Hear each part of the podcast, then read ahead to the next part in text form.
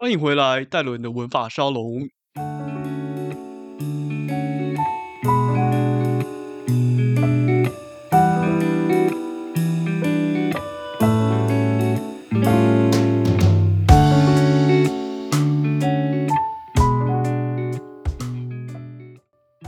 哎，好啦，就是 只是想要换一个开头。然后最近不是要秋天了吗？明天就是秋分了。下午两点左右的时间，来到了秋分的时候。那秋分在占星学上面的意义是什么呢？我想必，呃，熟悉我们这个频道的观众其实都知道，秋分其实是太阳进入天秤座的这个时间。那太阳进入天秤座，我们可以从占星上面得到什么意义呢？诶，你以为是天秤座会比较有运气吗？比较受到长辈欢迎吗？诶，其实没有哦。我们这种时间的流动造成的这种天象的改变，我们并不会影响自己的人生太多，顶多顶多就是水逆。而水逆呢，就是一个一年会发生两到三次的事情，所以根本不需要担心水逆。它一年发生两到三次，而太阳它一年会在天秤座的地方待上一个月，所以。我们请天秤座的同学先不要担心。好，那这次要聊的东西其实也是一个杂聊，因为想说哦，OK，明天既然是一个，好像是貌似是一个重要的日子，就可以来上一下这个 Podcast 的档案。那其实我现在把那个我们的占星的软体打开起来了。明天的这个时间在台北市下午两点五十一。上升是水瓶座，而太阳落在，如果是上线宫位制的话，就是八宫。然后如果是整宫制的话，是十二、十一、十九、八、九。整宫制在九宫里面，没错。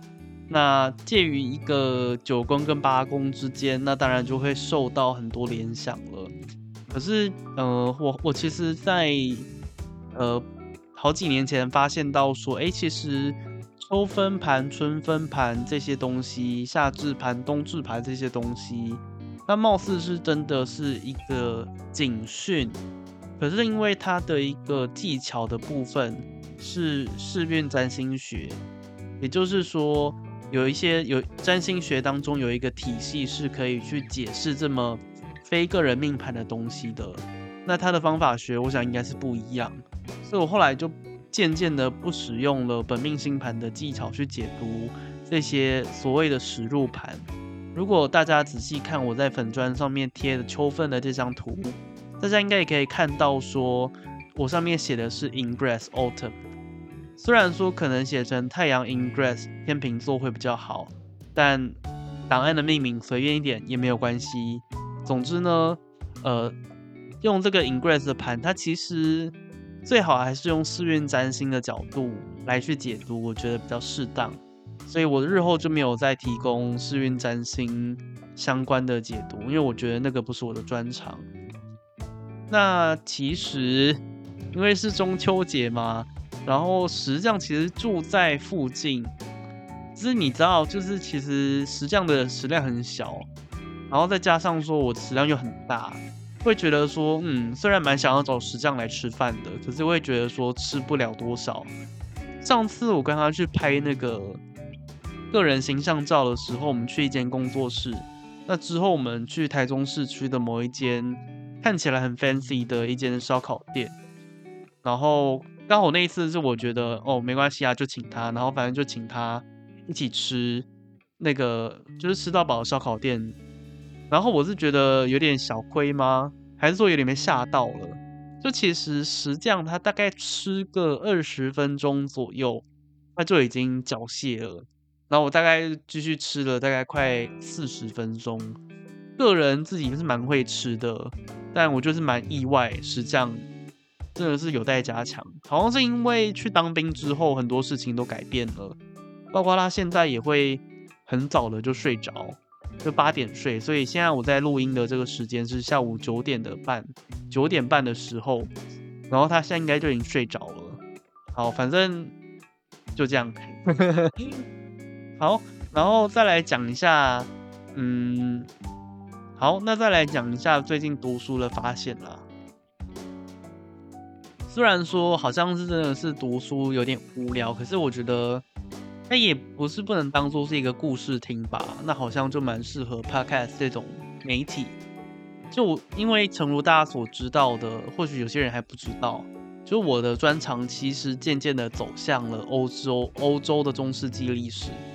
当然，欧洲中世纪历史是我的研究兴趣之一，然后古希腊罗马的历史也是我的研究兴趣之一。但我觉得历史这个科目它很神奇的是，它其实并不是只是谈历史。呃，大家觉得历史是什么呢？历史它是一个时间片段的回忆吗？它是一个过去发生真实存在事情，只是这些人都死掉了，所以由历史学家代替他们说故事吗？哎，我觉得都没有错。可是我现在比比较偏向的是把历史当成是一个整体来看。它既是整体，又是破碎的东西。比方说，中世纪历史里面，你知道里面有很多种不同的职业，有骑士，有领主，有农奴，有商人等等的。那这些商人，比方说好了，商人他这个部分的历史会有什么样的专家呢？那这个部分的历史可能会有商业、商业贸易专家、商业史的专家，也可能会有全球化史的专家。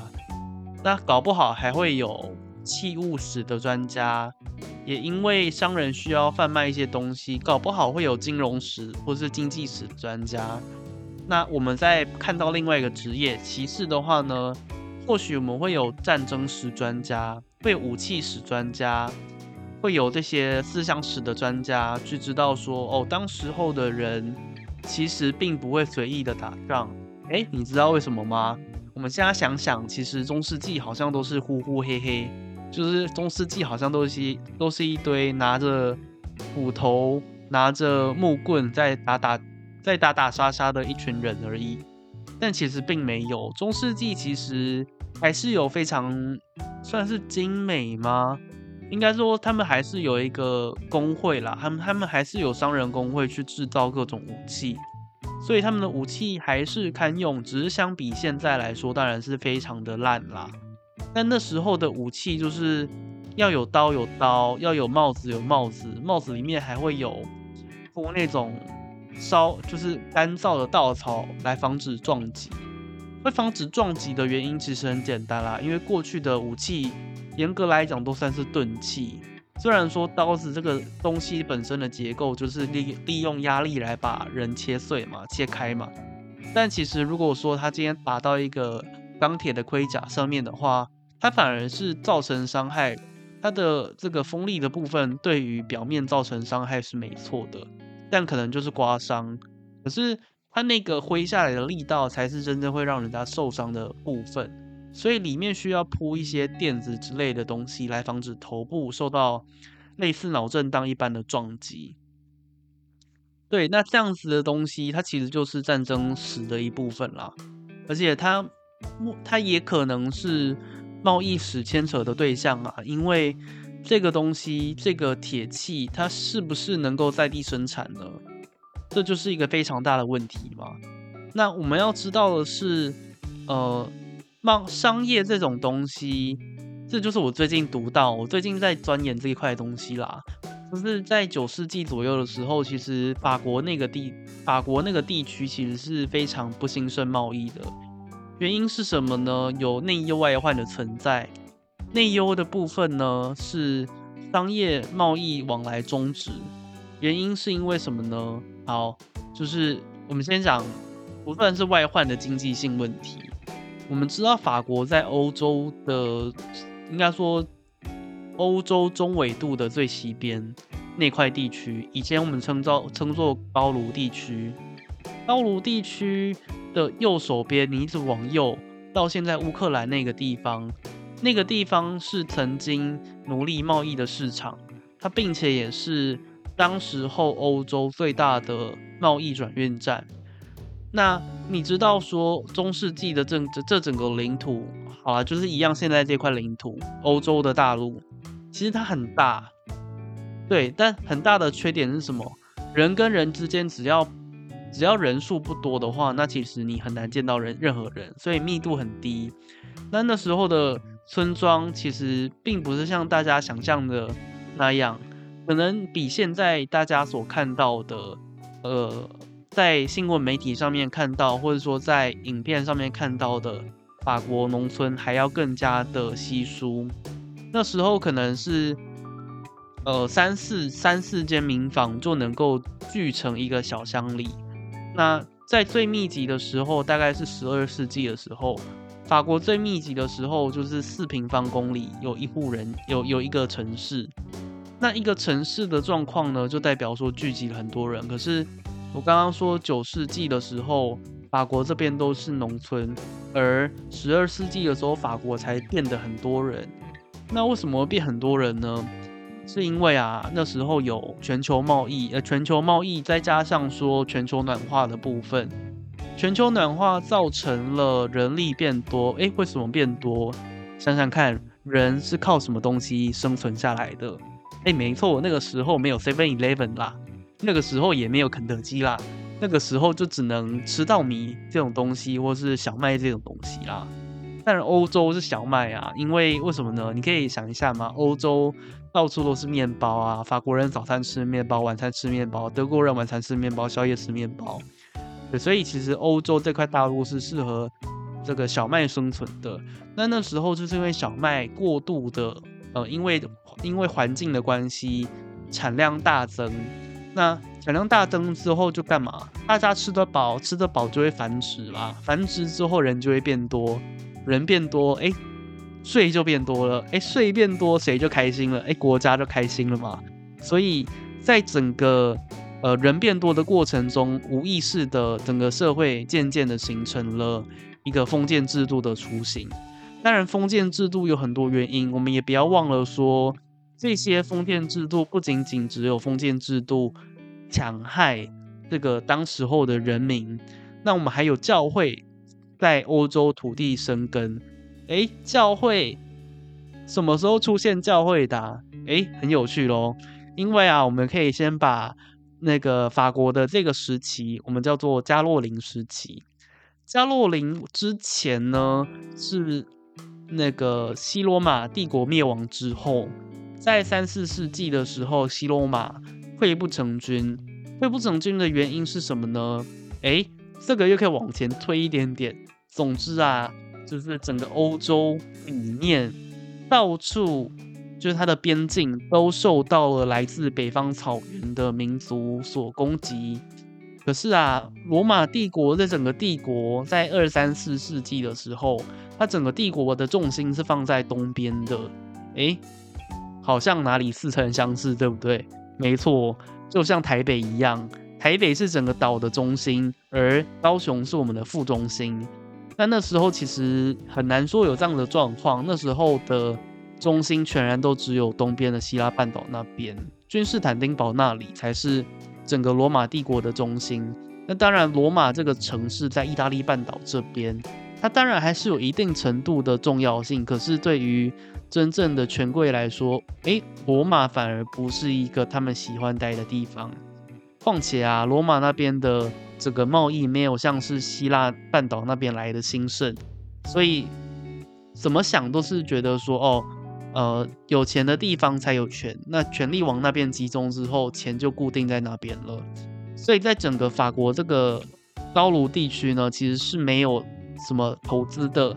那时候就是变成说，蛮族下来跟这些人民，呃，要说打打杀杀嘛，当然是有打打杀杀。可是后来发现，哎，罗马发现，哎，这样子拖下去不是办法，再加上说帝国的财政越来越困难了。所以他们其实是有雇佣兵去防止那些那些蛮族入侵的。诶，雇佣兵防止蛮族，诶，那佣兵来自哪里？诶，佣兵就是蛮族本人啦。所以我既然打不了你，我就聘雇你嘛。聘雇你之后，诶，你就在这里生根下来了。也就是为什么法国现在。呃，一直一直自称他们应该说历代的各种法国的帝国都一直自称他们是罗马的后代，是因为他们当然混有罗马的血统啊，因为他们在罗马旧的罗马的范围势力内，然后在那边生根，与罗马民就是有混血的状况。那当然是他们能以罗马人自居。那这很好笑的是，因为所有的帝国都以罗马人自居，可是罗马人呢，嗯，他们当然知道他们很富，他们曾经很富庶，可是他们都想要当希腊人呢，嗯，很好笑吧？因为这个就是要来自于说，我们要把时间往前推更远一点点，我们来到那个西元大概负一世纪左右。但我必须先声明一下，我对于罗马共和的这整个历史没有到很熟悉。可是我知道说，在那时候希腊半岛还处在城邦时期的时候，也就是说古典雅古代那个古典希腊时期的时候，那时候城邦其实是常常互相攻訐的，他们有类似殖民式的侵占人家土地的一个行为。可是那时候殖民跟我们后来在十七、十八世纪看到的帝国主义式的殖民是不一样的。那时候的殖民，只要你愿意向我俯首称臣，或者说你愿意说“哎，你是我的国王”，那你就是我的殖民地了。好，那时候啊，就是亚历山大大帝，也就是历来大家都称赞的亚历山大大帝，就是以这样子的方式去统治他的下面的这些殖民地。那你也知道嘛，这样子只有叫一声爸的这种状况呢，其实非常的不稳固啊。所以当亚历山大死掉之后呢，整个城邦啊，整个帝国啊，就全部的呃灰飞烟灭了。好，那差不多同一个时间啊，罗马帝国兴起，那应该说罗马兴起了，罗马共和兴起，那就先把希腊这边灭掉，把马其顿灭掉，把斯巴达灭掉。对，那罗马就从这时候开始串起来了。好，我觉得先讲到这里。如果有机会的话，我们再继续讲下去。哎，哎，我其实觉得齁，就是刚刚讲到历史，真的是会停不下来耶。我不知道大家刚刚有没有感受到我对历史的爱好。你知道，其实我以前对于历史根本就是一窍不通的，可是。当学习占星之后，我就觉得哦，历史好有趣哦，就是历史有点像是通往过去的钥匙。这历史这个科目啦，或者说历史这个思考，那我其实不是很确定，也不敢说自己是历史专业的人士，因为我不是本科生的。那我也很嗯，应该说要好啦，我当然知道，就是部分专业能力不是不够，不够一个台面上的程度。但是我相信读罗马历史，或是说读希腊古典史这种东西，诶，我读的是蛮多的。所以如果说有机会的话，也会想要把这些东西分享给大家。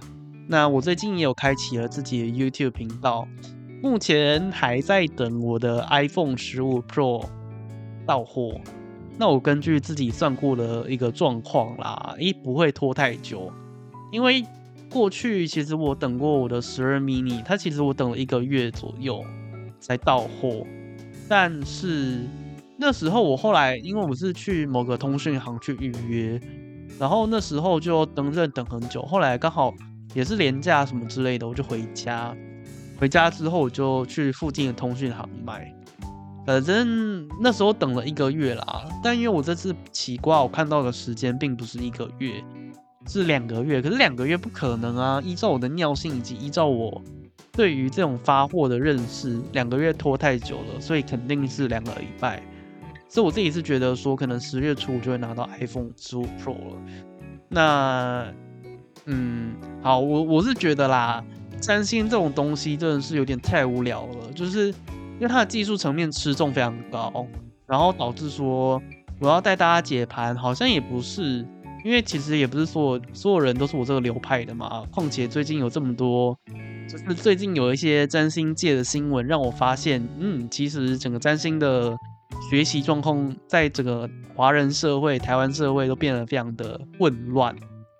对，所以我就觉得说，嗯，对这部分要直接制作占星可能有点困难，可是我其实是想要透过那个。YouTube 的频道去说明古代事情、古代世界的状况啦。然后我自己自己就是有在读这些中世纪的书啊，就是中世纪的书真的是超有趣的欸，就是它对我来讲是一个别的世界的感觉，就很像是嗯，我跑去了真的跑去了法国一样的感觉。可是那个法国又是具有时空性的法国，那个法国是别人没有办法进去，只有我能够进去的法国。当然，还有少数部分的历史同好、历史学家，还有历史作者等等的人，知道过过去的法国长什么样子。这样想一想，就会觉得哦，超级像穿越剧的那种感觉，就是哎，我异世界转生到一个十七世纪的法国吗？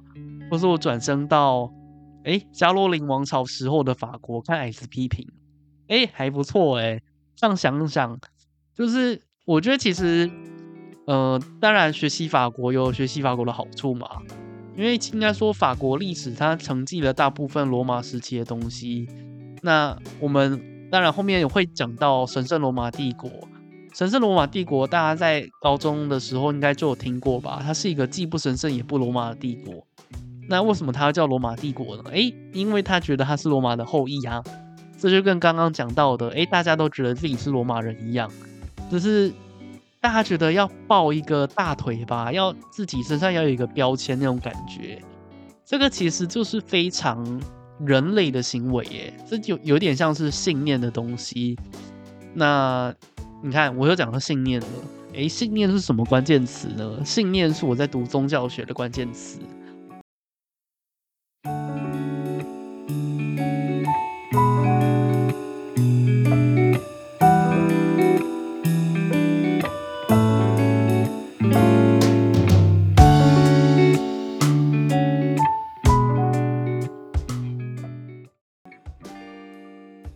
最近的空闲的时间就是有读书，这个什么东西？就是有读书啦。对，那应该说，我过去一整年来都一直在读书这样子，然后我也觉得哦，就是越读越发现，哎，这些事情怎么都连得起来了。然后我就对读书这件事情更有算是正向回馈的感觉嘛。圣杯一，对，圣杯一就是正向回馈的状况。哦，反正。我就觉得，哎，书真的是很有趣耶，然后我就因此兴起了想要去读博士班的念头。然后最近在工作闲暇之余，就是有去想一下自己博士班的主题到底要写什么，然后就被我想到了。没错，我大概知道我需要去研究什么东西了。可是我现在还是在一个广泛阅读的状况啦，所以，呃，要说很专业吗？嗯，也还好。可是我确实有在读一些学术的书。就是包括是一些系所的课本啊，包括这些古代的典籍啊，包括就是学者们对于某件事情的那个该怎么说？那叫专书吗？对，专书或者说是评论。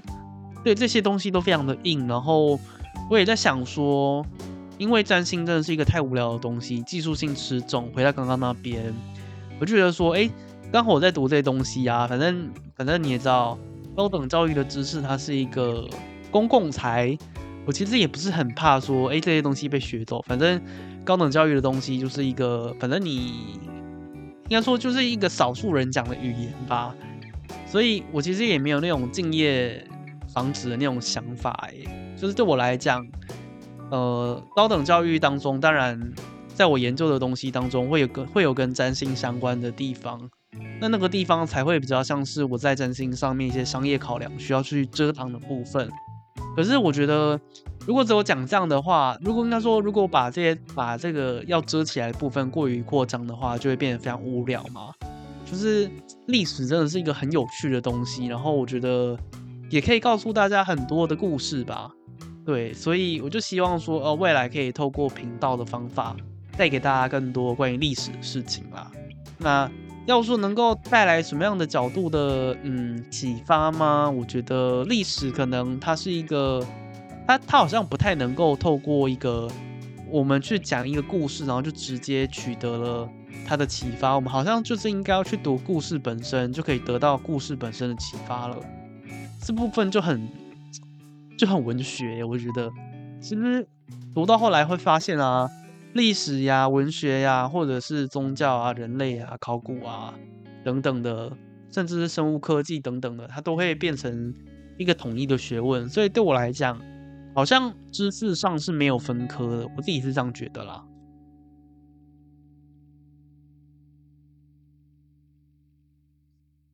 那我们就讲到这里喽。